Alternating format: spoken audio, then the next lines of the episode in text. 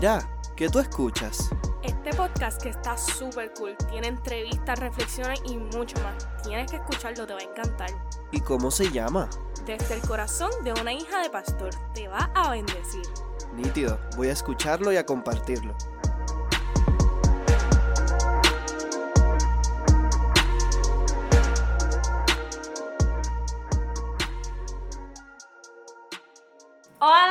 Bendiciones. Les habla su hija de pastor favorita, Paola slash Peque. Y bienvenidos a mi segundo episodio titulado Perdón en este podcast desde el corazón de una hija de pastor. Les quiero agradecer a todos los que han escuchado mi primer episodio, de verdad, de todo corazón, gracias. Pero si están aquí y no han escuchado el primero, denle en pausa al episodio, vayan al primero, cuando lo terminen, vuelven para acá. Hoy les traigo una invitada de honor, pero todavía no se las voy a presentar.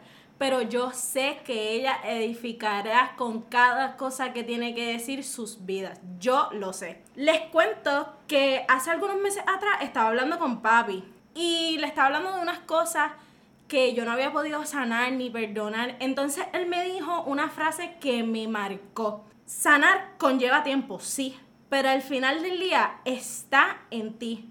Entonces, para yo poder entender esta frase, él me contó una anécdota. Papi me dijo, te doy un ejemplo. Tú y yo salimos a pescar y de la nada tú te pusiste detrás de mí. Cuando hice el ademán de tirar la caña, por accidente te espeté un anzuelo en el brazo. Y rápido que me di cuenta te pedí disculpas. Pero ese día tú no fuiste al hospital. Ni la semana después, ni el mes próximo. Pasaron como cinco meses y tú todavía seguías con ese anzuelo en el brazo. Tu brazo se estaba pudriendo. Entonces ya la herida no era tan sencilla como al principio. Y todo por no tratar una herida a tiempo. Esto significa que sí, papi tuvo la culpa cuando él me lanzó y me espetó el anzuelo en el brazo. Pero yo tuve la culpa por no ir al hospital a tiempo. Por yo quedarme con eso por meses. Ya yo no puedo culparlo a él. Yo fui quien no trató una herida a tiempo y por eso se complicó. El no tratar con un dolor a tiempo suele dañar nuestro corazón. Efesios 4, 31 al 32 dice así. Haga una ruptura limpia con todas las palabras cortantes, difamatorias y profanas. Sean amables unos con otros, sensibles. Perdónense unos a otros tan rápida y completamente como Dios en Cristo los perdonó a ustedes. Y en este segundo episodio del podcast les traje a una invitada de honor, a mi hermana mayor, Genesis Sepúlveda. Se las traje porque ella también ha pasado dolores, rencores y ha tenido muchos anzuelos que han marcado su vida. También, no sé si sabían, pero Genesis y yo nos llevamos cuatro años de diferencia. Entonces yo creo que ella de su perspectiva de ser una hija de pastor a, desde el punto adolescente, pues yo era una bebé. Entonces, pues nada, Genesis, preséntate, cuéntanos un poquito de ti, quién eres. Hola, bendiciones. Mi nombre es Génesis Sepúlveda. Tengo 24 años. Estoy felizmente casada.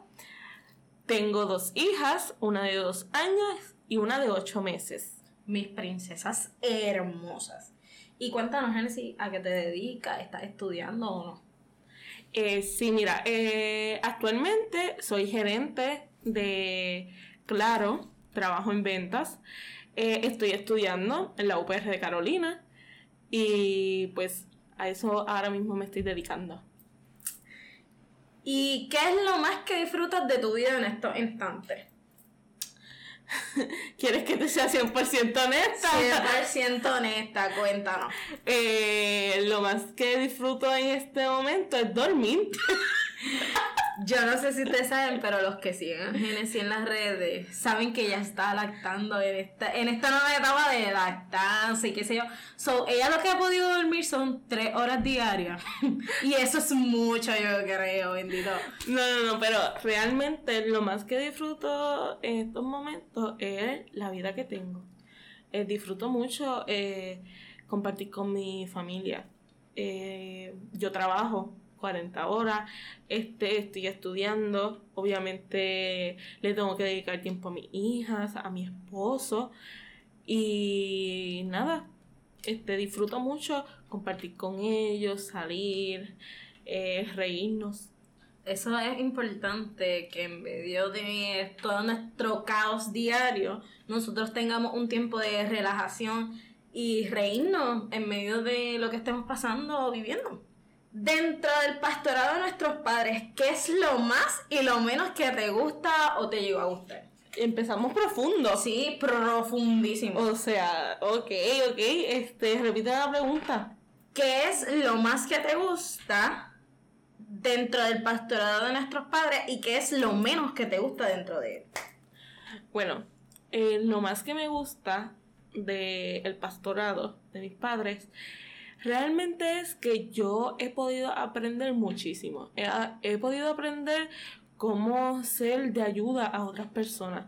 O sea, desde que yo tengo uso de razón, yo me crié en una iglesia.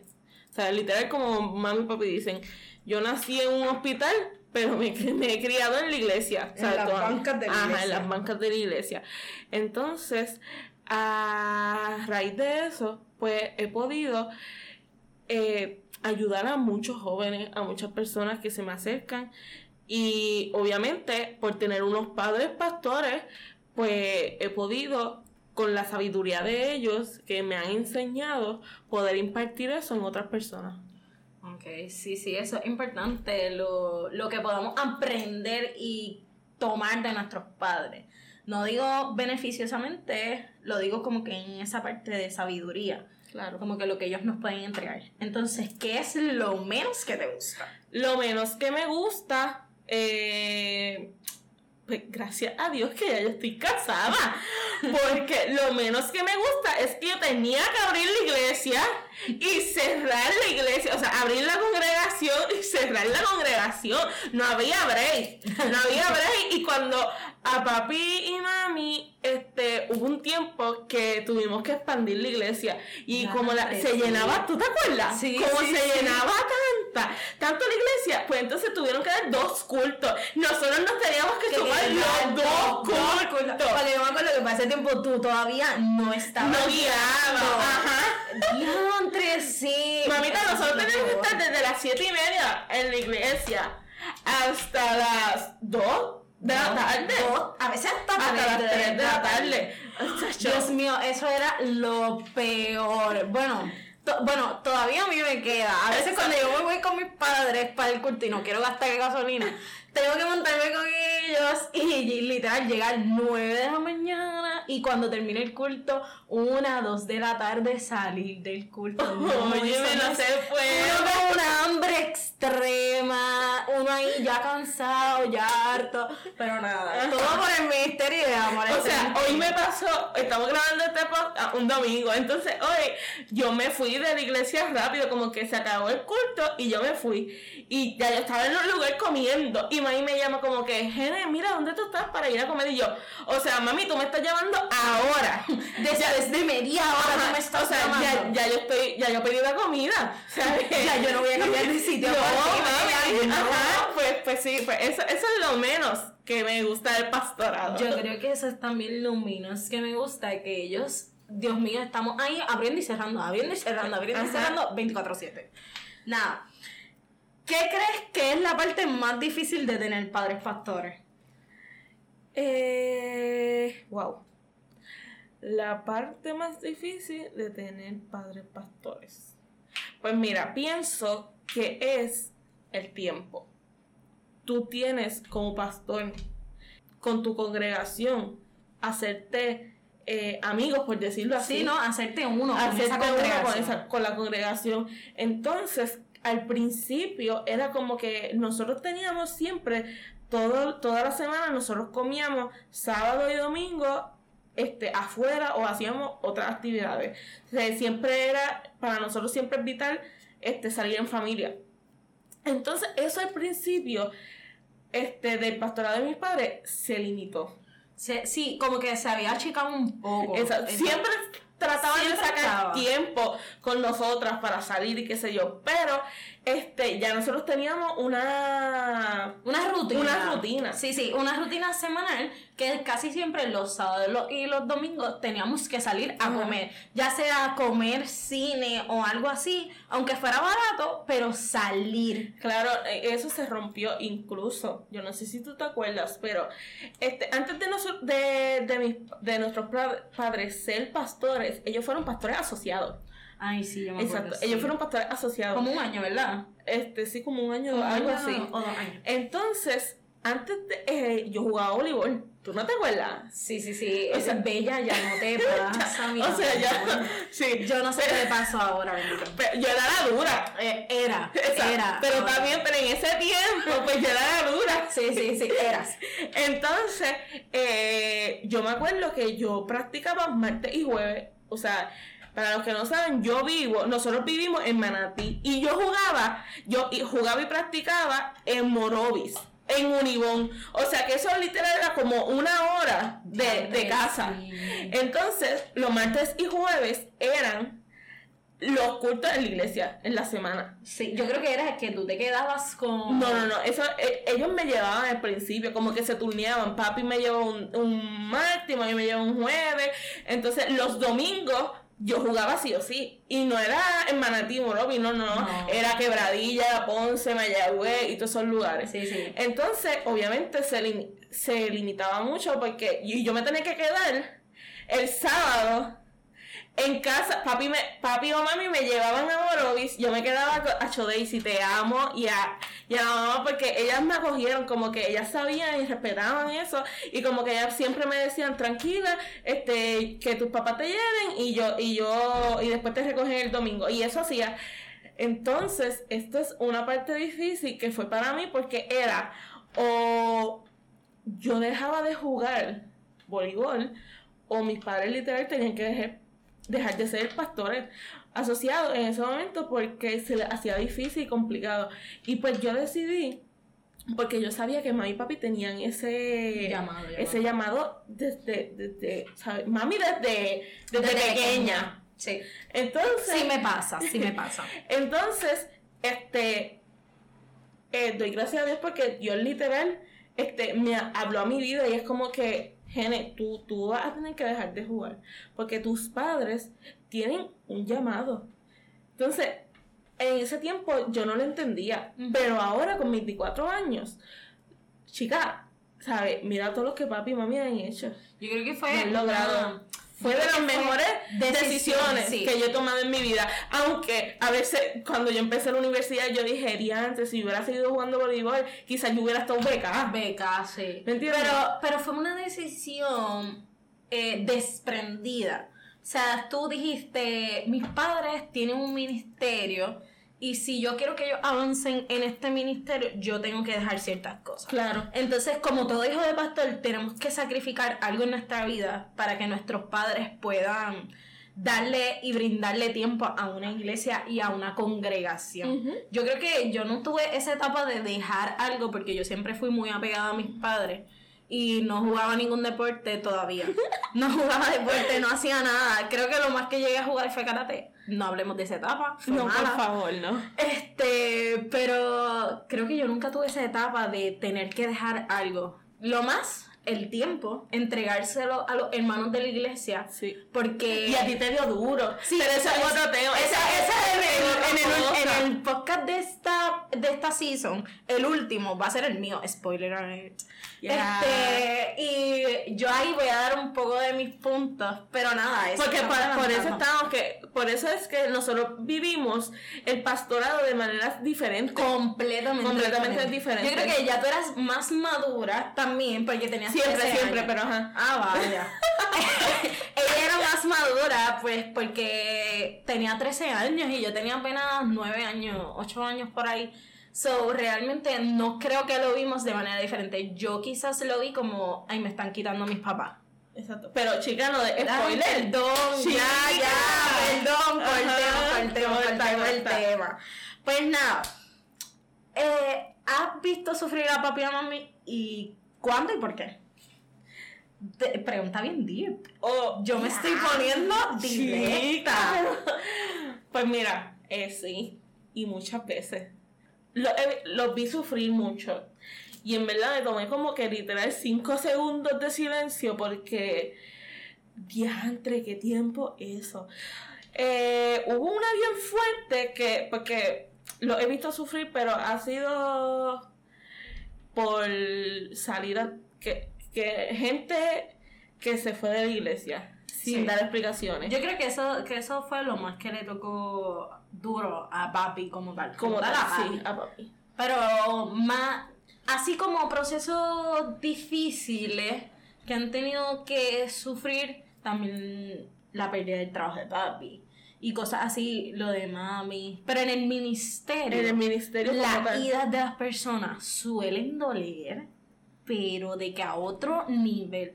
Yo creo que eso es lo más que mata a nuestra familia, así como que el dolor de dejarte ir aunque no quiera que te vaya. O sea, Ajá. Y, y peor aún cuando nos da explicaciones. Exacto, es tener que desprenderme de ti sin que tú me des un porqué. ¿Por qué? Entonces, Dios mío. entonces yo sé que si, si tú que estás escuchando esto, eres hijo o de pastores o pastor o pastor, entonces tú vas a entender este, este punto porque eh, no tan solo te, te rompen a tus padres, nos rompe a nosotras. Sí. Porque nosotros, por ejemplo, nosotros, nosotros como familia somos bien unidos. Sí. O sea, literal, todo nos duele. A papi y a mami le da fuerte, a nosotros nos va a dar fuerte. Sí. Yo creo que también que nosotros nos solemos apegar mucho a la gente que está en la iglesia. Por ejemplo, la mayoría de mis amistades suelen ser dentro de mi iglesia. Y si en algún momento ellos se llegan a ir, yo lo voy a sentir. Porque están ahí, me apego mucho a ellos. Tanto a personas adultas como personas de mi edad. Yo me pego mucho a esa gente. No sé si te pasa, pero a mí me, Sí, sí.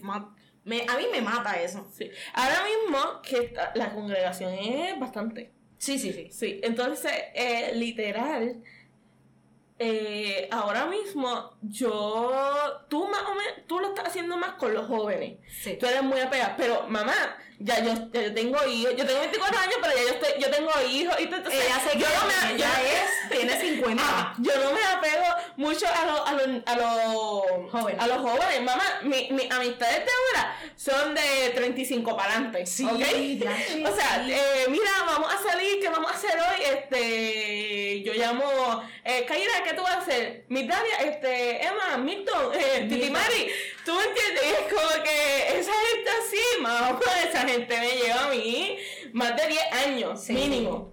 Y no, y yo también me pego mucho a ellos. O sea, porque como papi y mami comparten mucho con Kaira, Emma y este núcleo, Ajá. este. O sea, papi. Compartir con, con todo, todo. el mundo. Pero, ¿tú me entiendes? Es que el- ellos son, paréntesis, y si quisieran invitar a mi padre a mi mamá, invitaron un café, sobre ellos son los más como que le dicen, mira pastor, ven para casa, pastor, ven para casa, Pero yo tengo café. Titi Mari siempre dice, mira, ven para casa, tengo comida. Y yo soy la primera que llega. A mí no me, Sale del trabajo, a mí no me invita mucho, pero pues no, no, no vamos a entrar en esos detalles. Pero yo, yo soy la primera que llego a la casa de Titi Mari si hay comida allí. Ella, esa mujer cocina en la madre, de verdad. Este, pero sí, yo creo que es que nosotros nos apegamos mucho a gente adulta y gente joven. Y por eso nos duele mucho cuando salen de la iglesia. O sea, y más cuando no me das una explicación. O sea, eso, eso, eso sí coge y. Yo, duele. yo siento que en algún momento esas personas que quizás se fueron, eh, yo todavía tengo la, La esperanza. la esperanza de que le digan a nuestros padres jamás que mira, me fui por tal razón. Sí. Porque aunque tú no lo creas y ya ellos hayan sanado, aunque, aunque hayan pasado mil años, Ujú. este, tener la... Mano, mira, viene, vengo donde ti para decirte que me fui por tal razón. que no fue tu culpa. Eso, yo no fue tu que culpa, eso- o si fue, o si fue la culpa de ustedes, de ellos, mira, fue tu culpa. Y, pero, sí, y me hiciste esto y esto pero se van sin dar ni siquiera un adiós. Sí. Mira, a veces ellos se van y dicen, sí, nos vemos en otra iglesia. Por texto, por Sí, texto. por texto. y uno como que, ah, ok, dale, está bien. pero, ajá. ¿Cuál crees que es la mayor felicidad de nuestros padres en estos momentos? Y como diga, dale, dilo, dilo, dilo, porque es que ya, ya no, ya de verdad que no hay solución para esto. Eh, ahora mismo la felicidad de nuestros padres son las nietas. De verdad que es que ya, ¿quién es Paola en, en esta casa? Nadie. O sea- es que Yamari, oh, ok, Yamari, Chispa, esas son las. Ajá, o sea, papi y mami me llaman, yo sé que no es por mí. No, es por las nenas. O sea, cuando yo estoy con, con Grace, que yo me quedo a veces con Grace. Yo es la me llama- sí, la pequeña. Él me llama por cámara para ver cómo ella está. Ni un hola Paola, ¿cómo tú estás? No, eso no pasa con papi. Él rápido pregunta, ¿dónde está Grace? ¿Dónde está Chispa? Pero sí, es como que, no, hablando en serio, eh, la mayor felicidad de nuestros padres, ahora mismo, además de nosotros, nosotras, este, la, las nenas y qué sé yo, Hay que añadir al nene ese que se casó Ajá, el- añadir al nene ese que se casó conmigo, mi esposo, mi suel. Eh, creo que tener una congregación saludable. Sí. Ah, Creo que en años anteriores no estaba tan saludable como está como hoy en ahora, día. sí. A mí me, yo, yo creo que yo no me cambiaré de iglesia nunca. Yo amo mi congregación, son los Sí. mejores, yo los llevo en el corazón todo el tiempo. O sea, desde que te hacen sentir como en tu casa, como una llamada, un abrazo, de verdad que son los mejores. Hemos madrugado muchísimo al pasar del tiempo. O sea, porque hay mucha gente que lleva más de cinco años en la iglesia. Ujú. Y hemos madurado mucho desde el principio hasta ahora.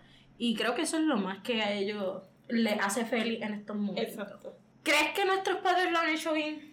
Ay, dentro del, del pastorado Sí. y fuera del pastorado. Ok, como padre y como Como pastor. padre y como pastores. Pues mira, como padres, eh, ellos botaron la bola. ¿Sabes? Como padres, ellos son magna cum laude. Sí, no, ellos son Sí, los ellos top, top. Sí, ellos, hecho Dios no me pudo bendecir con unos padres como los que tenemos. Sí, yo, yo quizás hace mucho tiempo atrás pensaba como que, ay no, como que no pasaba mucho tiempo con ellos y no tenía mucha confianza, pero ahora de grande, yo digo, son los tops, son los mejores, me han dado un montón de cosas y me han enseñado un montón de otras cosas. O sea, quizás en mi madurez yo decía, diantre, no, fallaron. yo como una, como una boba, como una nena pequeña. Este, pero ahora yo le agradezco todo lo que ellos han hecho por nosotros. Claro, yo, papi y mami para mí, este, son, son de bendición a mi vida. Es como que yo no me vi, nunca en mi vida me he visualizado o he pensado, ¿y si yo tuviera otros padres? O sea, nunca, por mi cabeza, por mi mente, nunca ha pasado esas preguntas. No, ni para No, mí. Quizás, quizás cuando peleaba yo decía, ¡ay, Dios mío! Yo no quiero a tus padres. Pero todo uno viene maduro. momento de, de enojo, estás, Ajá, estás sí, sí. cegado por el enojo. Claro. Pero mientras tanto, de verdad que yo nunca he pensado como que, ay, So, quisiera cambiar a mis exacto, padres. so, volviendo a la pregunta, no lo han hecho bien, lo han hecho excelente. Excelente. Son Exacto. los mejores Y padres. como pastores, ellos tienen cuatro puntos. Claro, claro. ¿Sabes? Como un pastor, ellos tienen cuatro puntos. Yo no he visto, o sea, sí, yo he visto pastores que se fajan y todo. Pero es que obviamente estoy viéndolo Desde el punto de, de acá. de- ajá, de mi personal, padre- personal. personal. ¿Sabes? Mis padres se desviven por la iglesia. Sí. ¿Sabes? Si hay una palabra que podríamos, podríamos usar con nuestros padres es que ellos se desviven. Se desviven. Se desviven por la congregación que tienen. O sea, hay alguien enfermo y si ellos no pueden llegar, llaman al, al equipo de beneficencia para que lleguen. Claro, Este- ¿sabes? Porque la gente no entiende mucho esto, pero este la si hay un momento difícil en la iglesia, si alguien está pasando por una enfermedad o, o aquella razón y no papi y mami no pueden llegar, eh, siempre van a mandar a alguien. Sí. Y la iglesia somos todos. O sea, si llego yo, ahí está papi y mami. Si llega mi abuela, ahí está papi y mami. Porque representamos a una congregación, Representamos un cuerpo. un cuerpo, exacto. Sí, representamos la iglesia. La iglesia.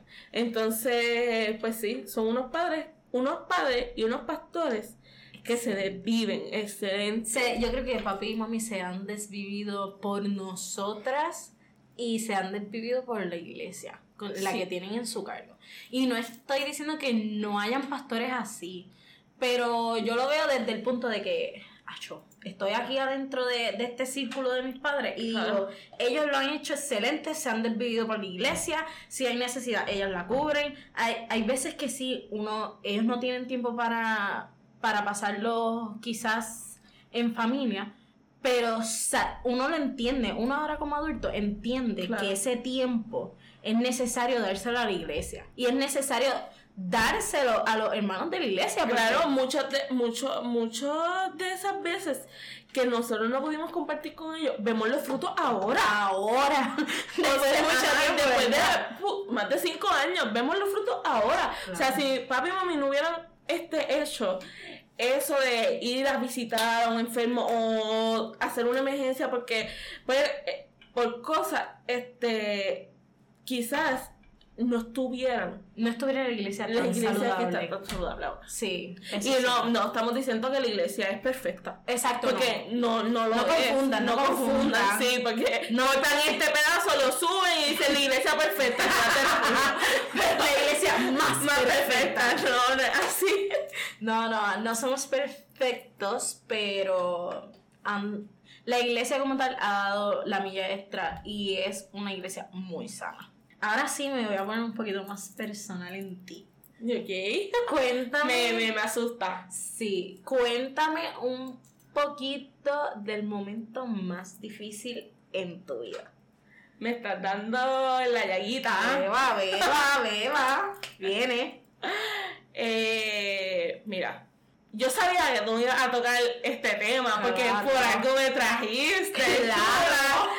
Eh, eh, pero antes, antes de empezar a decir todo, yo, yo tuve una prédica en diciembre del 2022. 2022. 2022, no, 2021. Diciembre del 2021, Ok, sí. 2021. En diciembre del 2021, que literal yo comencé la prédica y dije que, que yo creo firmemente que hay, hay testimonios que no que uno tiene que saber cómo, cuándo y dónde decirlo. Claro. Porque no a todo el mundo se le dice pues, lo que uno ha pasado, ¿me entiendes? Pero sé que es el momento de contarlo. Y qué mejor que contarlo aquí en el podcast de mi hermana. Pues mira, vamos a remontarnos hace cuatro años atrás. Cuando. Ajá. Este, hace cuatro años atrás, cuando yo empecé a estudiar y a trabajar en la metro. Que yo cogí eso como excusa para dejar de ir a congregarme, dejar de bajar a, a Manatí y todas esas cosas. Como tu etapa tardía de rebeldía. Exacto, porque es que yo nunca tuve una, una etapa de, de rebeldía Quiero- en mi vida. ¿Quieres ir a hacer un paréntesis? O sea, pero antes de esto, yo me hospedé mutuado. O sea, Y tú yo, me ajá, yo me mutuado y yo no hice nada. O sea, yo era de la universidad al hospedaje, del hospedaje a la universidad, bajaba lo- los domingos, este, o sea, bajaba los viernes, subía los domingos y nada, o sea, yo no, yo tenía amistades, pero mis amistades sabían que yo era cristiana, yo era la que, la única que en el hospedaje oraba, leía la Biblia, este, ¿me entiendes? La- ¿Sabes? Y hello, mutuado, lo único que tú podías eh, hacer era janguear los miércoles, fumar, beber, este, o meterte en los moteles que hay por ahí. Entonces, o salir con vaca, bendito. entonces yo no, yo no, yo, yo no hice nada. O sea, mi etapa de rebeldía fue cuando yo me mudé para Metro. Sí, no, la metro. La metro es difícil. Ustedes que viven en la metro, yo no sé cómo ustedes lo hacen. Entonces, pues ahí es que comienza mi etapa de rebeldía tal día. Sí, no, yo quiero comentarles algo y es que Génesis no tuvo, no tuvo este, este como que lapso de adolescente como tal. Yo creo que ella brincó muchas etapas de su vida, quizás. Este, yo me acuerdo que había muchos momentos en los que mami y papi viajaban y tú te quedabas mucho tiempo conmigo. O sea, so, ella pasó de ser una niña a tener que brindarme a mí comida, todo, todo en lo que papi y mami volvían de viaje. So, si ustedes me preguntan si yo tengo una mamá, yo tengo como tres mamás. Mi, mi, mi- tengo cuatro mamás, mis dos abuelas, mi mamá y mi hermana. Porque yo a ella le digo que ella es mi mami génesis. Lo O que sea, pasa es que mami sufrió de cáncer. Sí, también. Que lo, si, si no lo han escuchado, está, está en el primer podcast. Así Primero que tienen que escuchar el el primer primero para podcast. poder entender el segundo, ¿ok? Entonces, en ese lapso de tiempo, Genesis cuidó mucho de mí. O sea, aunque a nosotros vi, este, en ese tiempo donde mami le daban radiación y qué sé yo, este, y nosotros nos íbamos con abuela, Genesis cuidó de mí todo el tiempo. O sea, Genesis limpiaba mis lágrimas, Genesis me escuchaba llorar hasta dormirme. O sea, ella me brindó comida, ella me brindó este, esa fortaleza en el peor momento de mi De vida. Exacto. Eh, ella tuvo que, que dejar su dolor aparte para suplirme una fortaleza a mí. Se escucha bien ¿Qué- poético. Estoy dura, mano. Pues nada, sigue contando. Pues sí.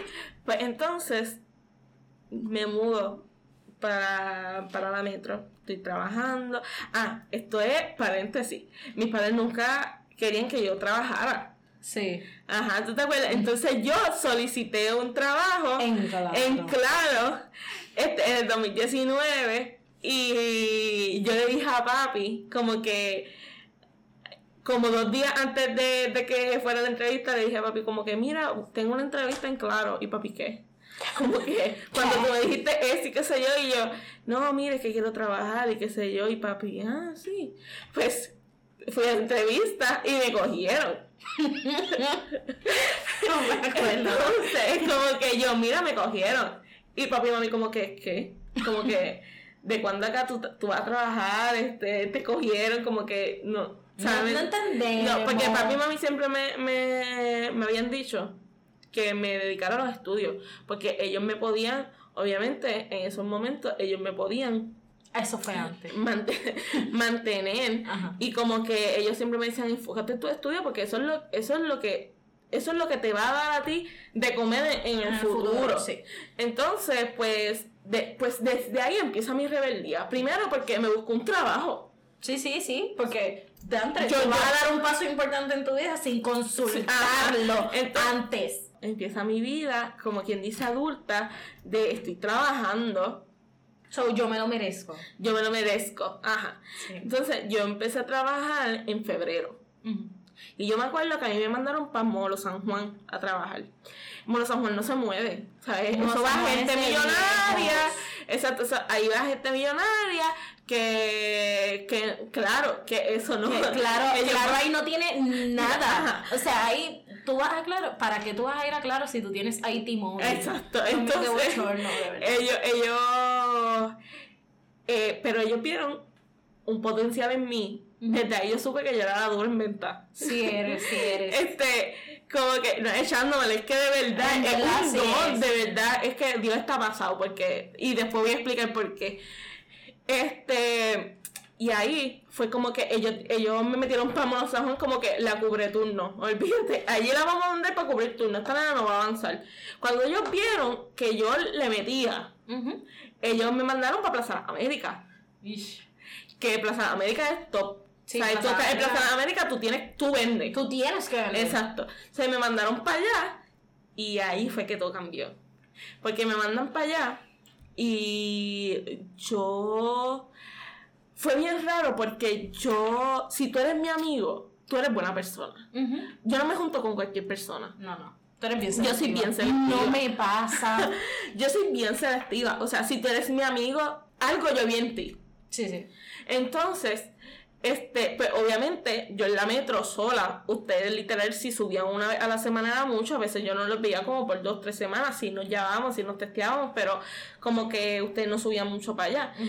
Y pues yo me hago amiga de, de mi compañera de trabajo, una persona totalmente diferente a mí. Que no era cristiano. no era cristiana, le gustaban, este, le gustaba janguear todos los días, este, beber todos los días, Uy, no. este, sus novios eran, ella tenía, este, 19, sus novios eran de 30 y pico, ¿me entiendes? Ajá, y es como que, mami la conoció y todo, como que, eso era algo bueno que yo siempre tenía porque mi familia siempre ha sabido con quién yo me paso. Sí. O sea, a mí me gustaba un nene, mi familia lo sabía.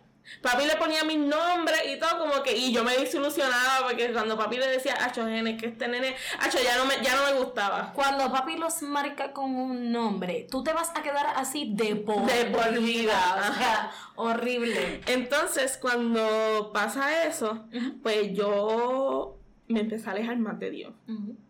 Entonces, fueron malas decisiones. Primero, prim- ok, vamos a por paso. Primero, me consigo un trabajo que no tenía que conseguirme. Sí. Pero mis padres me dieron el espacio Para de- hacerlo. para hacerlo. Como que si tú, si tú quisiste buscar un trabajo, pues vamos a ti, pero tú sabes las consecuencias que hay. Sí, si tú quieres ser grande, pues dale, Exacto. hazlo. Incluso, esto es algo que, que ¿sabe? Ca- casi nadie sabe. Pero yo me colgué en la universidad un semestre. Sí me pasa. Entonces, papi viene y me dice, ah, tú te colgaste, ¿verdad? Entonces tú quieres ser grande y tú te, y tú estás trabajando, ¿verdad? Pues tú te pagas la universidad. Cuando Sí, él me dijo eso, yo dije, ya te tengo que apretar, porque ahí fue que yo, me empe- yo empecé a coger, mamá, lo- yo empecé en el 2016 a estudiar y los créditos estaban bajitos, eran como 50 y pico de créditos.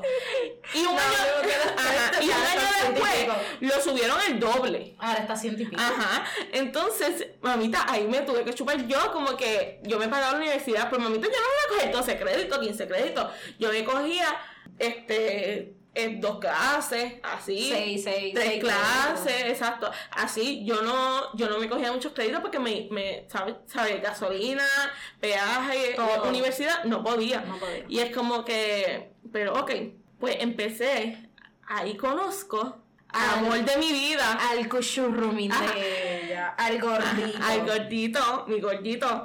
Entonces, este, yo no puedo decir que mi suel me dañó. No, Por- porque ya tú también venías con una etapa de rebeldía. exacto, ya yo venía con una etapa de rebeldía. Entonces lo, lo conozco a él y fue como que todo lo contrario, porque este, yo le digo a esa compañera como que, mira, ese nene, qué sé yo, no voy a decir lo No que vamos a decir lo que ella dijo realmente. Realmente. Entonces, como que nada, pues nos fuimos conociendo. Mi suel siempre ha sido, este, la, lo crió la abuelita, la mamá también son creyentes, y qué sé yo. Y mi suel tenía, este, y tiene un temor por Dios brutal. Entonces, eh, pues ya yo, yo por lo menos sabía, yo sabía que él no era un mal tipo. No, no, no. ¿Sabes? Yo desde. Con tengo que decir que mi hermana se ganó la lotería con mi suel. Nosotros le decimos el super papá. Sí. Mi suel es el super papá. Hace de todo, gente. De todo. Ustedes quieren con, ustedes quieren conseguirse un hombre así, empiecen a orar a ayunar de todo para que consigan un hombre así de bueno. Entonces, pues, eh, eh, eso pasa. Yo empecé a salir con mi suel y ahí yo empecé a hacer cosas que se supone que yo no hiciera. Y a consecuencia de, yo le fallé muchas veces a, papi y a mami. O sea, papi y mami sabían ya que yo estaba con él porque ya yo se lo había dicho. Incluso el mismo día como que ya papi y mami sabían quién era, quién era mi suel.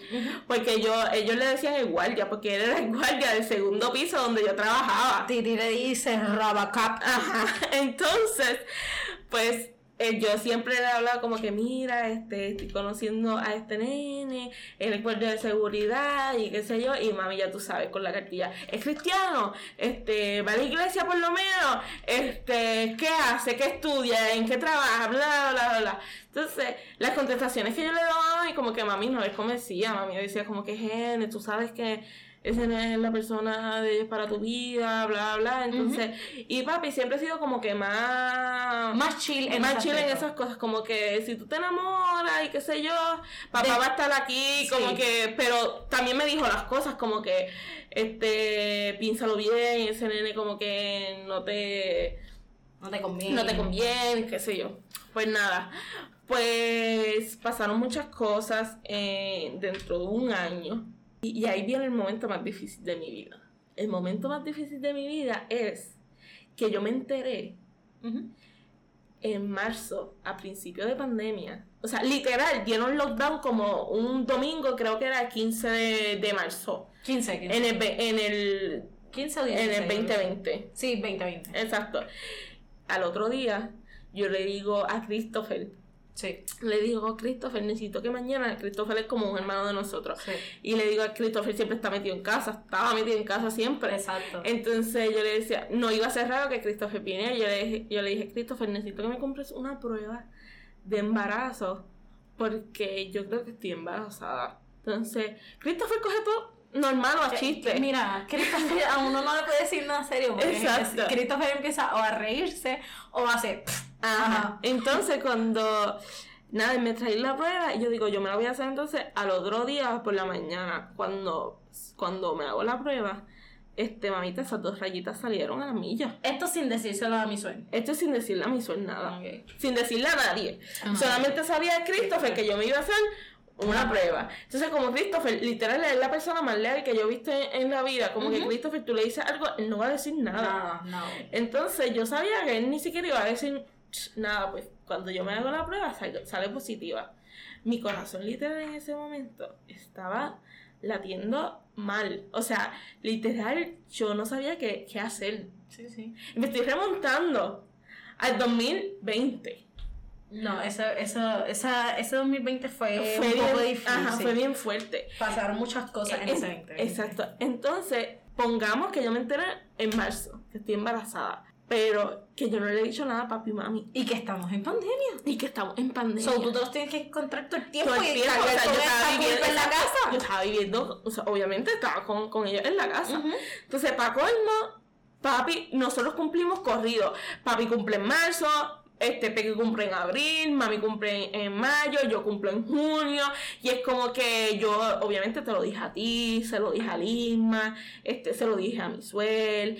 Entonces, yo estaba diciendo como que, yo te decía a ti, cuando lo digo, cuando lo hablo, y tú, no, espera que pase el cumpleaños Sí. de papi. Y yo, pues está bien. Pero, no, no, no, espera que pase mi cumpleaños, porque tú sabes que, que después me vas a ordenar el cumpleaños. Y yo, Sí, pues, no, eh, quizá en ese momento yo estaba pensando de forma egoísta, Ajá. porque de verdad que los cumpleaños estaban ahí como que a la vuelta de la esquina. O sea, tienen que entender que papi cumple el 26 de marzo y luego, dos semanas después, yo cumplo. Ajá. O sea, literal, ella iba a decirlo cuando, cuando yo iba a cumplir. Esa, literal, yo le iba a decir después que pasara el cumpleaños de papi. Ajá. Pero tú me dijiste, no, viene mi cumpleaños, no digas nada que me lo vas a arruinar. Sí. Y yo, "Ah, pues, pues no digo nada. Ajá. Entonces, pero antes de eso, yo quiero que sepa, cuando yo le digo a mi suel que estoy embarazada, mi suel siempre ha querido ser papá. Mi ser siempre ha querido una, siempre quiso una familia. Entonces, cuando yo le digo a mi ser que yo estoy embarazada, ese hombre empezó a llorar y a gritar como que gracias Dios, bla, bla. Entonces, yo en ese momento estaba pensando todo menos, Menos alegría. menos alegría. Dios mío. Exacto.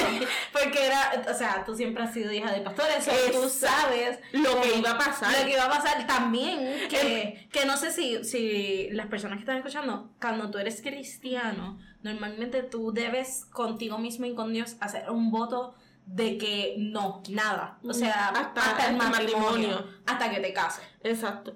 Cuando le digo a mi suerte todo eso, ya le digo a mi suerte como que mira, no sé qué hacer. Obviamente, yo siempre he sido criada en el Evangelio, el aborto no era una opción. No, Pero no te niego que yo pensé todo eso. claro. Porque tú estás en un momento vulnerable. Ajá, yo estoy en un momento en que yo digo, esa, para mí, esa era como que una de las opciones pri- primordiales, porque yo no quería dañar a papi y a mami. Sí. ¿Sabes? La confianza es algo que se pierde tan fácil, Sí. pero es algo que tarda tanto en construirse. Sí. Y es como que yo soy la nena de papi. No me pasa. Eh, y mami y yo tenemos un vínculo bien bello, ¿sabes? Mami, mi mamá es mi mamá, ¿sabes? Mami, yo amo, ¿sabes? Yo tengo que llorar, voy donde ella, yo tengo que contar algo, voy donde ella.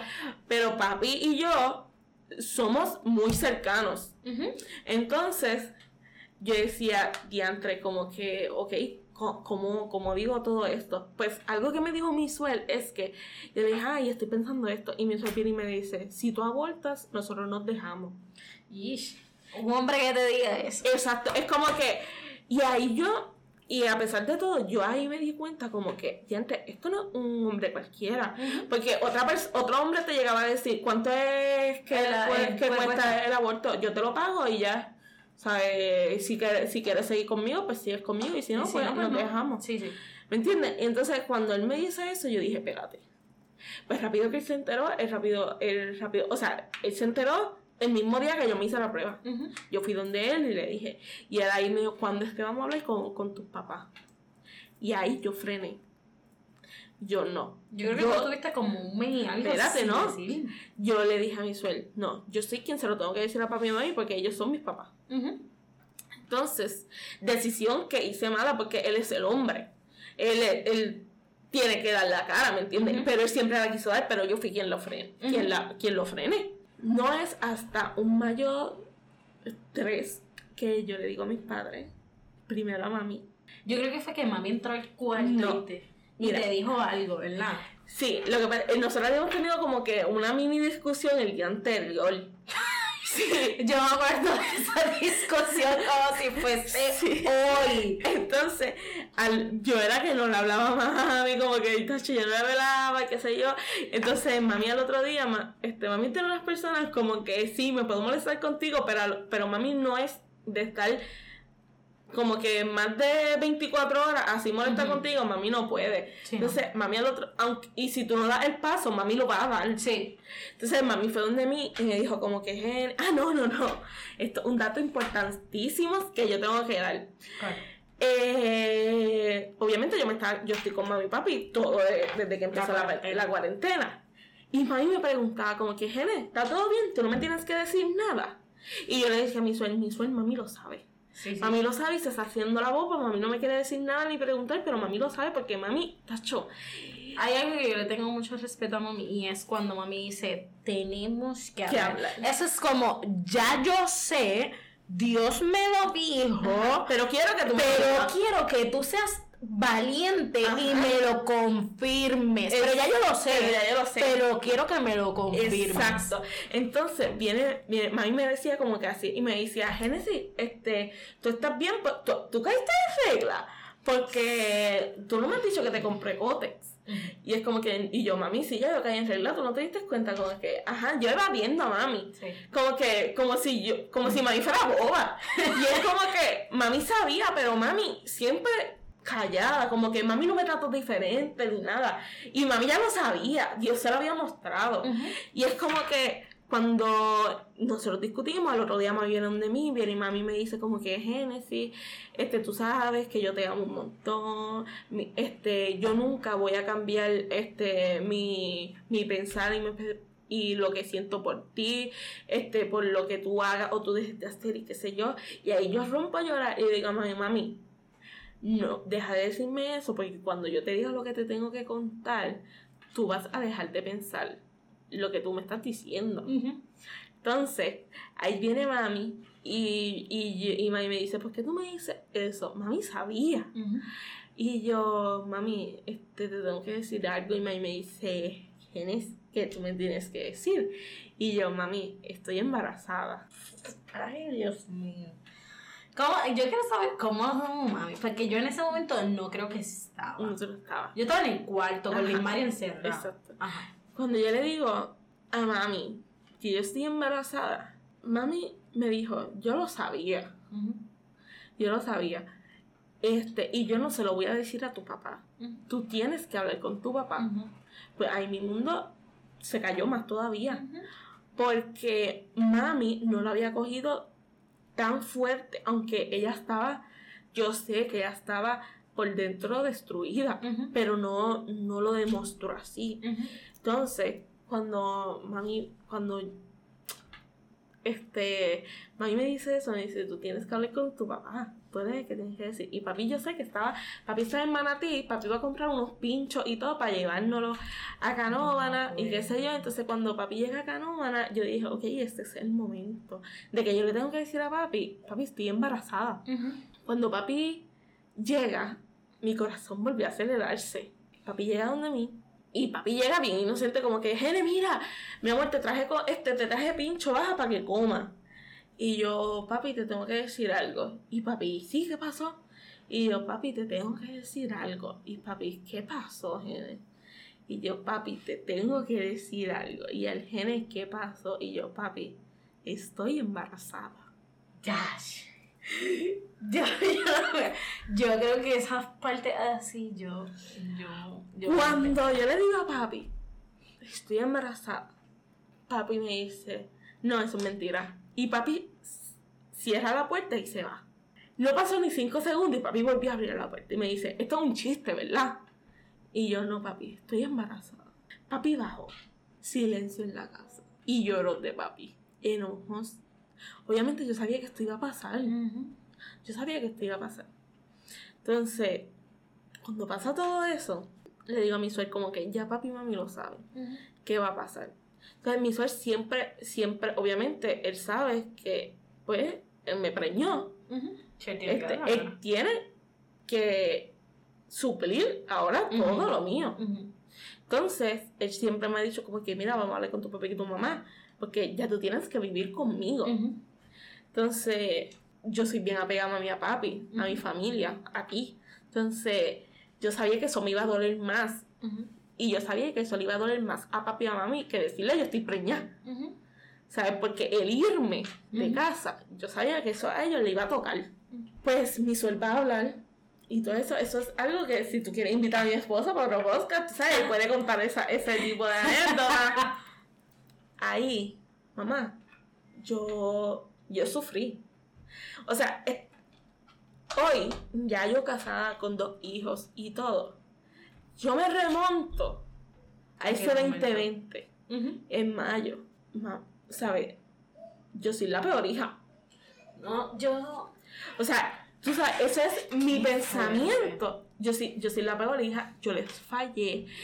Yo, la confianza que yo tuve, la rompí por completo. O sea, para colmo, mi, mi suel llega y ellos me dicen como que tú me dijiste que estás embarazada y todo, pero tú no te tienes que ir Sí, de casa. Yo me acuerdo de eso. tú quédate en casa, piensa bien las cosas, como que mira qué tú vas a hacer, este, tú no te tienes que casar si tú no quieres, porque un hijo no es, no, yo no te voy, yo, nosotros no te vamos a obligar a casarte, porque si tú no amas a esa persona, no te cases, te para cases. después divorciarte, qué sé yo, este, no, tú no te vayas de casa, tú esperas, qué sé yo, y no. Yo, mi suel, literal, dos días después, él cogió, me buscó y yo me fui. ¿Tú crees que eso fue una buena decisión, el, el irte? O sea, Pues mira, sí.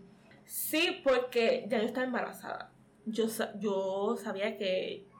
Yo sabía que yo me iba a casar con mi suel. Sí, sí. Tú decías, ese es el hombre de mi Ese vida. es el hombre de mi vida.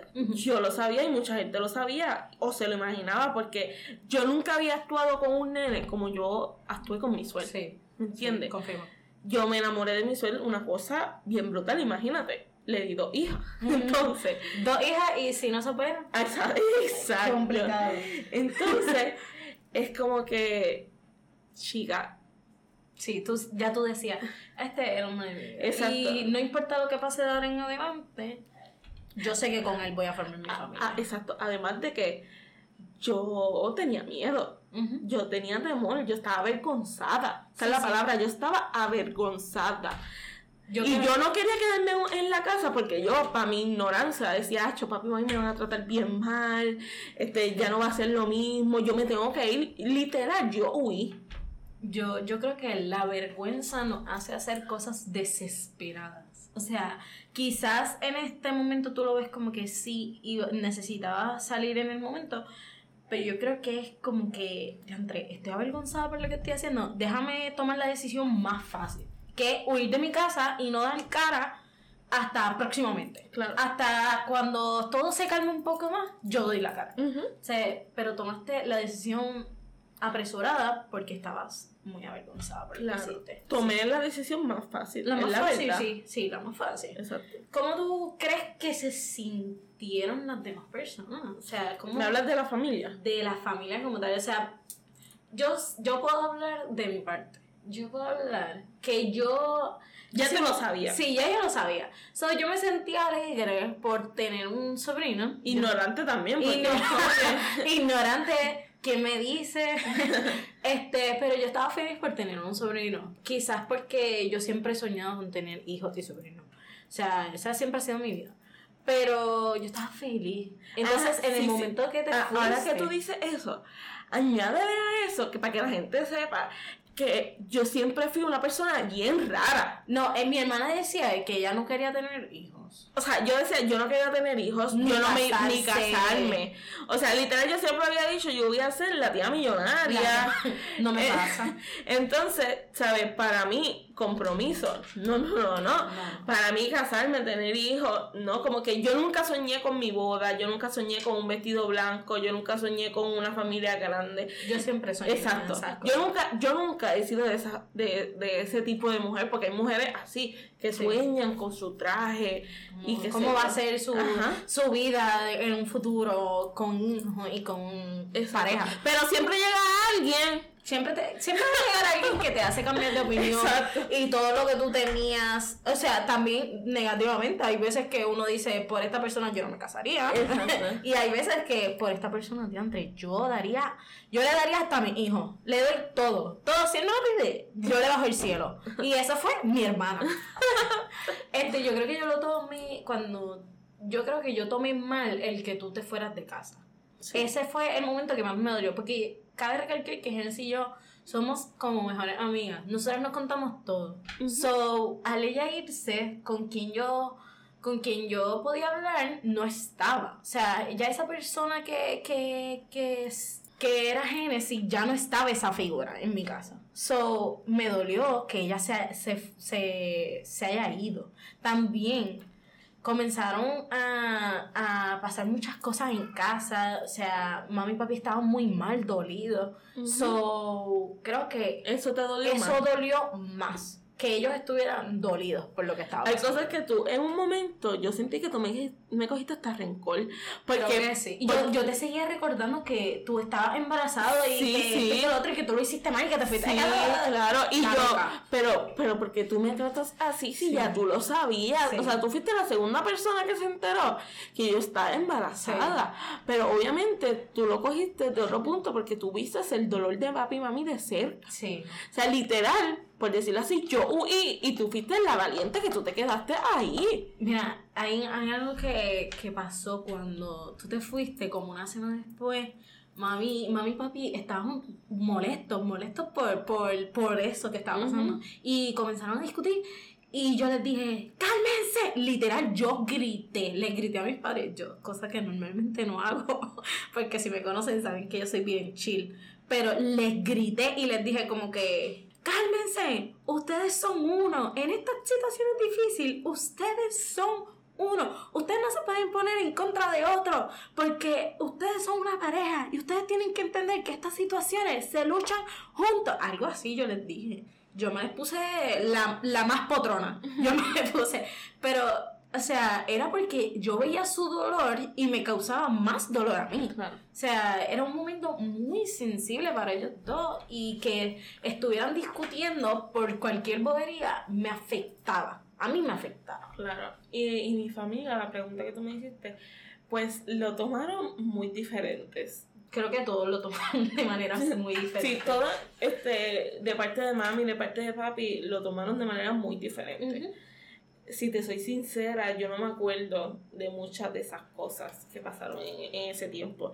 Y yo, ma- yo sé que tú me dijiste una vez, me dijiste, Gene, lo que pasa es que cuando uno pasa un suceso muy difícil en su vida, literalmente, y te dolió tanto, el, el, la mente bloquea. Sí, lo que pasa es que esto es, eso es psicológico. Tu mente misma intenta que esos recuerdos dolorosos se bloqueen. O sea, literalmente es como que cierra un capítulo. Si te vas a acordar de parte, no estoy diciendo que tengas amnesia en ese momento, pero hay cosas fuertes y deeps que tú nunca vas a recordar. Y es porque tu cerebro mismo no es hasta que puede liberarse de todo eso, comienza a darte pedacitos y enviarte y decirte esto fue lo que pasó. O cuando vuelves a abrir ese capítulo de tu vida, como ahora mismo. Te vuelves a acordar de pequeños detalles. Mira, esto pasó así, esto pasó así, esto, esto fue de esta manera. Claro. Entonces, este, cuando pasa eso y, y pues obviamente mi familia se entera y qué sé yo, pues como te dije, yo no me acuerdo de muchas de las cosas. Obviamente yo sé que tuvo que haber frustración, enojos, este, me tuvieron que haber dicho miles de cosas, Sí. pero yo me quedo ahora mismo con lo bonito que, que, que está pasando. Mi familia ahora mismo me cuida a mí. Si no llega a ser por, por mi familia, este, yo no estuviera trabajando, porque Sí. mi familia me cuida a las nenas mientras yo estoy trabajando, si tengo alguna cita o qué sé yo, so que en verdad me quedo con lo bonito de ahora, ni siquiera sé que tuvo, tuvieron que haber eno- tuvo que haber enojo, este, y todas esas cosas, pero pues mi mente la bloqueó. Hay veces que yo quisiera que mi mente bloqueara cosas del pasado difíciles que uno pasa. O sea, porque tú vivir con eso constantemente, esa culpa y ese dolor, este, a veces es mejor este, bloquearlo y dejarlo ahí, ahí, que se quede en el pasado. O sea, bloqueémoslo de la mente. O sea, bloqueémoslo, ya. Dejémoslo ahí. Exacto. Y cabe recalcar que cuando yo este, pasé por este momento tan difícil en mi vida, ni siquiera a mí me preocupaba qué dijeron de mí. Realmente, al sol de hoy, a mí no me importó qué opinaran de mí. Obviamente, al principio, sí, porque uno siente como que vergüenza y qué sé yo, pero ni siquiera yo estaba dolida por mí misma. Era por lo que iban a decir de mi papá y de mi Sí. mamá, de mi familia, porque yo, yo estoy en un rol de que yo soy la hija de los pastores. No iban a decir Génesis cayó preñada, no, no, iban a decir la hija de los pastores quedó embarazada. Mira, Entonces, esa es la parte más difícil en este proceso. Sí. Cuando tú eres hijo de pastores, déjame aclarar, tú estás en el ojo público. Ajá. Esa es la verdad. Tú estás en el ojo. Ustedes han visto hijos de famosos. Nosotros somos así. Nosotros somos hijos de pastores. Ajá. So, todo lo que nosotros hagamos, sea bueno o sea malo, la gente lo ve. Y suele comentar, aunque sea algo bueno, suelen comentar sobre eso. Entonces, Génesis no estaba preocupada en aquel momento por diantre, ¿qué van a decir de mí? No, no, no, no, no. ¿Qué van a decir de mis papás? Porque yo, fall- yo le fallé a mis papás, pero ¿qué van a decir de ellos? Porque yo caí preñada. ¿Entiendes? Como que yo tuve la culpa, pero ¿qué van a decir de mis pais? Claro. ¿Qué van a decir de ellos? Que, que fueron malos. que eh, una de las cosas que yo siempre le digo a ellos, porque una de las cosas que ellos me dijeron que nosotros hicimos mal. Miren, ustedes no hicieron nada malo. O sea, mis padres mejores con nosotros no pudieron ser. A mí me enseñaron lo mejor. A mí me enseñaron este el bien y el mal. Pero llega un momento, y quiero que los padres que estén escuchando esto sepan, y siempre que puedo lo digo, lo- y los padres enseñan y educan y le dan unos valores. Cuando sus hijos crezcan, ellos van a tomar las decisiones que ellos quieran. Como diría el pastor Gamaliel, lo que les dé la La regalada gana. Exacto. Entonces, ahora mismo, yo siempre lo he entendido, esa parte. Pero ahora que yo soy mamá, lo entiendo el doble. Porque yo sé que yo estoy educando a mi hija de la mejor manera. Sí, sí. Y yo, y en algún momento yo voy a tener que dejar volar a mi hija. Claro. Porque yo tampoco las puedo tener Apretada. apretadas. No las puedes tener en una burbuja todo. Imagínate, mis papás nunca me tuvieron en una burbuja. A mí me dejaron volar. O sea, a mí me dejaban salir, a mí me dejaban, ¿me entiendes? A mí me dejaban hacer muchas cosas. Entonces, y mira, ¿me entiendes? Y mira lo que le hice. Cuando este no es el que no le des libertad a tu hijo, al contrario, dásela. Pero tú tienes que saber que cuando ellos caigan o hagan algo que no es de tu agrado, tú no hiciste nada malo. Fueron tus hijos quienes tomaron las decisiones al final del día. Nosotros somos lo suficientemente adultos como para entender lo que está bien y lo que está mal. O sea, no se culpen ustedes por eso. Cuéntame, ¿cómo crees que la iglesia lo tomó eso? Pues mira, este, yo todavía me acuerdo cuando papi se reunió con la junta y los líderes y todo para decirle. Yo estaba ese día. Yo, yo, yo no estuve, pero yo sabía que pa- literal papi no esperó ni una, ni una semana. No. Papi lo dijo rápido. Rapidito. yo siento que la, la congregación lo tomó muy bien. Lo tomó como se supone que lo tenían que tomar. Ajá, sí. Porque es que el pecado no había sido de ellos. El pecado había sido mío. Entonces, si ellos lo tomaban de otra forma, nosotros, lo que pasa es que también papi y mami en la congregación ya habían, este, eh, habían enseñado a la iglesia cómo tratar a- al pecador. Sí, También, sí, ¿me entiendes? Ya, ya, yo no sé si eso fue Dios o algo así, porque Dios todo lo sabe. ¿Me entiendes? Y papi había prepar- a preparado a la iglesia De antemano. de antemano, o sea, de cómo tratar al que fornica, de cómo tratar al que Al que cae. al que cae, ¿me entiendes? Cómo tratar a cualquier persona, entonces la iglesia lo tomó tan bien. Sí, sí. La iglesia estuvo ahí, ¿sabe? Para ellos y yo le agradezco un montón a la gente que se quedó. Yo O sea, literal, yo creo que no hubo nadie que se fue de la iglesia No, por eso. Nadie. Yo Nadie. pienso que, que también hay pers- hubo personas que te escribieron a ti como que para, para apoyarte en ese momento. Claro. O sea, Hubo mucha, al sol de hoy, hay gente que, ¿sabes? Y yo doy gracias a Dios por la congregación que nosotros tenemos, Sí. porque ellos fueron pieza clave de que hoy yo estuviera aquí contando esto. Porque llega a ser otra, otra congregación o llega a ser otro, otra persona, yo ni siquiera estuviera aquí. Ni siquiera estarías Estaría, contando esto- estaría contando mi historia porque si ellos me hubieran dado de codo, la congregación o mis padres, el caso fuera diferente. Muy diferente. Este, hay algo que quiero recalcar y es que cuando, cuando tú eres una persona que has caído, lo importante de, de esto es qué es lo que aprendí de esto. Y darle la mano a esa persona que cayó, mano. Porque, ¿cómo tú le vas a darle codo cuando posiblemente tú también estés en esa posición? Claro. Quizás no en la misma situación, pero sí vas a estar en una posición donde caíste y alguien te tuvo que dar. la Claro, mano. y no es justificándome. No, claro que no. Jamás yo me voy a justificar porque yo cometí un pecado Y lo hiciste. y lo, y lo hice mal. Pero mi pecado se dejó ver en nueve meses. Sí. Pero hay pe- pues claro. Ah, no, no. no, dije, sí, como que sí. Ah. Afirmando. Afirmando. este, mi pecado se dio en nueve meses porque caí embarazada. Pero hay pecados que no salen a la luz nunca. ¿Me entiendes? Pero pecas. ujú. ¿sabes? Y hay gente, por eso yo siempre, y papi lo dijo en una prédica, porque una vez nosotros, papi estaba echando gasolina y papi vio a una muchacha, y papi lo dijo en una prédica, Ujú. papi vio a una muchacha y dijo, mira, esa es la muchacha que quedó embarazada. Y eso fue hace, hace años. Entonces yo le dije, papi se montó y yo le dije, papi, tú no puedes llamar a ella como la persona que quedó embarazada. Ujú. Tú tienes que llamar a la persona por su nombre. Tú no la puedes llamar por su pecado. Claro. Y entonces papi literal lo trajo a colación en una de sus prédicas, pero como que tú sabes, con una enseñanza de lo que me dio mi hija, la enseñanza que me hizo mi, me dio mi hija. Entonces, yo me remonto ahora a, e- a, a- a la actualidad y yo digo, mano, yo nunca he llamado a la gente por su pecado Sí, sí. Y yo cometí un pecado. Entonces, yo lo he hecho bien y yo, yo no espero que la gente sea igual que yo. Pero yo estoy bien conmigo misma en decir, mano, yo sé que la gente peca de manera diferente. Claro.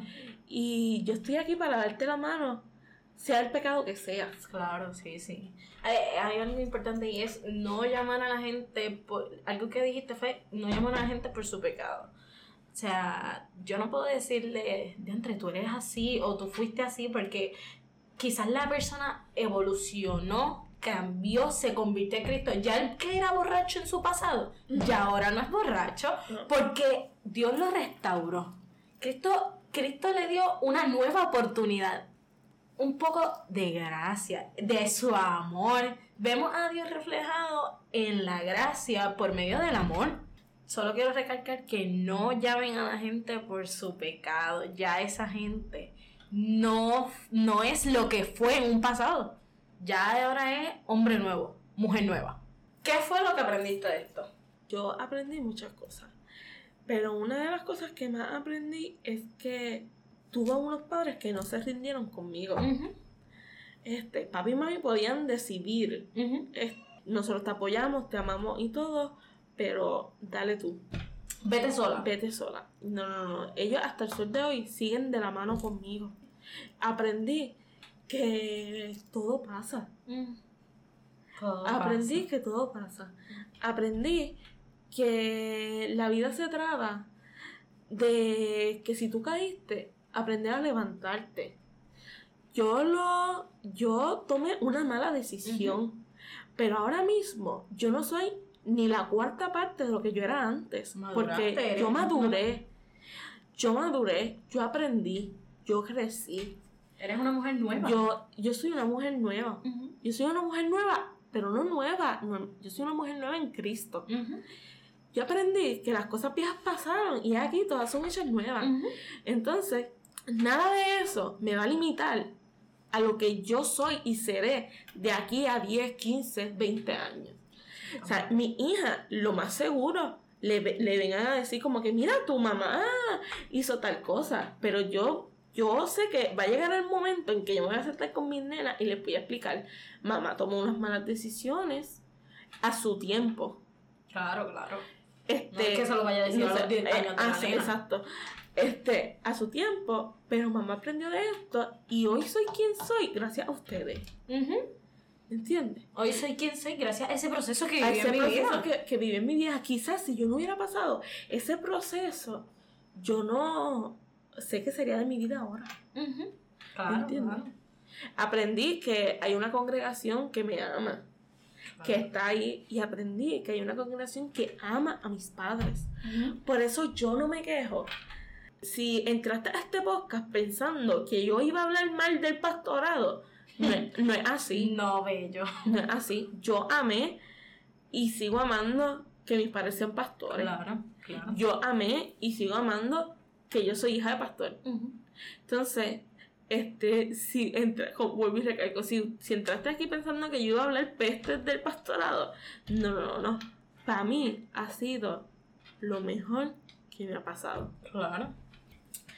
¿Qué es lo que le puedes decir a la gente que está pasando o pasó por este mismo proceso? O sea, esas madres o esos padres, esos hijos de pastores. Cuéntame, ¿qué le puedes decir? Que no se rindan. Que no se rindan. Y suena cliché, Sí, sí, suena cliché, pero no. Rendirse para mí nunca ha sido una opción. claro. ¿Sabes? Yo siempre lo digo, rendirme pa- rendirse para mí nunca ha sido una opción. Yo sigo adelante. Si van a venir los momentos en que te van a, a jamaquear, como que lo están haciendo bien. ¿sabes? ¿Qué será? Ah, ¿y qué les digo? Una cosa importante, busquen ayuda. Claro. Busquen ayuda, ¿sabes? Este, si no buscas ayuda, nunca vas a poder este, estar bien y ser feliz. Porque yo tuve que buscar ayuda. Esto no es que yo lo pasé y al otro día ya yo estaba de lo más bien. Esto fue un proceso. Claro. Esto fue un proceso. Y si no llegaba a ser por personas, ah, pero tampoco busque a, a la persona de al lado y cuéntale tus problemas. No, tampoco busques a tu mejor amiga, porque a Es- veces tu mejor amiga está igual que tú. Exacto. Busca personas que estén guiadas a ayudarte, que estén bien espiritualmente, que, que sepan del tema por lo que usted está pasando. Hay, hay alguien que fue clave. No recuerdo bien quién fue. Fue un pastor de Estados Unidos, ¿verdad? Eso fue para mis padres. Para papi y mami. pero sí. para mí fue bien clave el pastor Ervin. El pastor. Y la Elvin, esposa. sí. Sí. Pastor Elvin y pastora Rosy, si está escuchando esto, gracias. Gracias, de verdad, gracias. Gracias. Sí. Y a los pastores que ayudaron a nuestros padres también, muchas gracias, porque esto les ayudó a que quizás ahora ellos tengan una excelente relación, tanto como la tenían en el pasado, antes de que pasara Claro. todo esto, este, como ahora, ellos Como tienen ahora. una excelente relación. ¿Qué le diría a los hijos de pastores allá afuera? Y no estamos hablando de tu, de tu Proceso. proceso. ¿Qué le dirías a esos hijos de pastores? Miren, ¿qué les diría? Yo sé que no es fácil. Uy, no. Yo sé que no es fácil. Y yo sé, por ahí está llorando mi nena, ya quiere, quiere su comidita de mamá. Este, si la escuchan por ahí, la disculpan. Perdonen. Eh, ajá. Este, ¿qué les diría? Les diría que sigan enfocados, que no se quiten, que si tienen algo, si se sienten incómodos por algo con su papá o con su mamá, a nosotros nos funciona un montón hablar todo lo que nosotros veíamos mal, nosotros lo hablamos con papi y. Claro. Y si papi y mami veían que de verdad nosotros teníamos como que la razón, que yo, ellos lo mejoraban. Sí. La clave aquí es comunicación. Claro. Hablen con sus padres, reúnanse. Porque sé que hay muchos padres que ni siquiera dejan que sus hijos vayan al cine.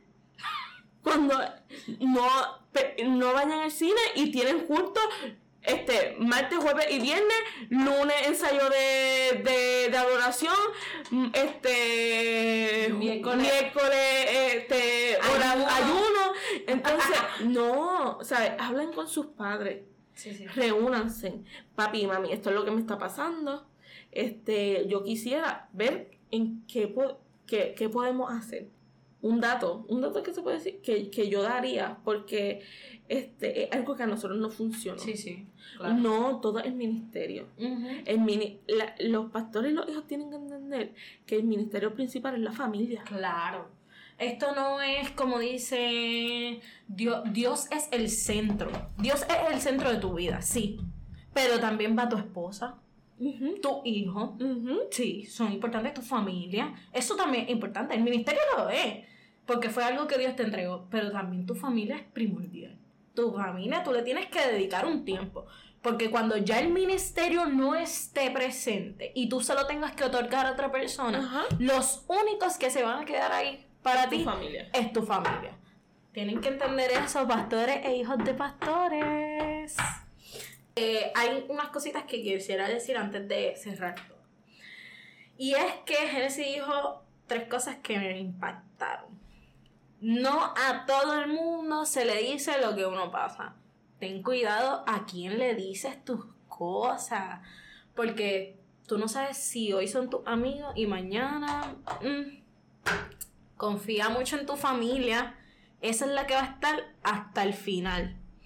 La confianza se puede perder demasiado de fácil, pero recuperarla toma tiempo.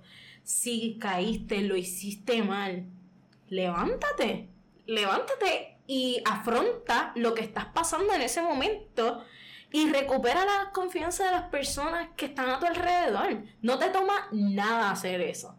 Solamente intentarlo. Si la persona no quiere dar el otro paso, pues nada, lo suelta. Pero tienes que también tomarte el tiempo de dar ese paso de confianza. Todo pasa, todo pasa. Cuando caigas, siempre intenta levantarte. Todo está en levantarnos cuando nos hayamos sentido mal, cuando caímos, cuando rompimos confianza con otra persona. Todo está en levantarse. Y los dejo con este texto que se encuentra en Colosenses 3, 13 al 14. Sea ecuánime, contento con el segundo lugar, rápido para perdonar una ofensa. Perdona tan rápido y completamente como el maestro te perdonó. Y sin importar qué más te pongas, usa el amor. Es tu prenda básica para todo uso. Nunca te quedes sin él. Eso es todo por el episodio de hoy. Nos vemos en el próximo mes, cada último domingo del mes. ¿Quieres decir algo antes de irte? Nos vemos, Corillo. Los amo. Los amo. Gracias por escucharnos. Gracias por eh, escuchar el sueño de mi hermana. Este, estoy muy feliz por ella. Y quiero, quiero que cada persona. est- lo importante de estos podcasts es que cada persona que lo escuche se lleve algo Claro. algo. Así que compártelo este, con, con un hijo de pastor, con un pastor, compártelo con personas que aunque no sean este es cristiano, sé que le, a ser de mucha ayuda. Claro, sí. Así que nada, los amo, los dejamos. Bye bye. Lo amo. Bye. Hasta el próximo episodio.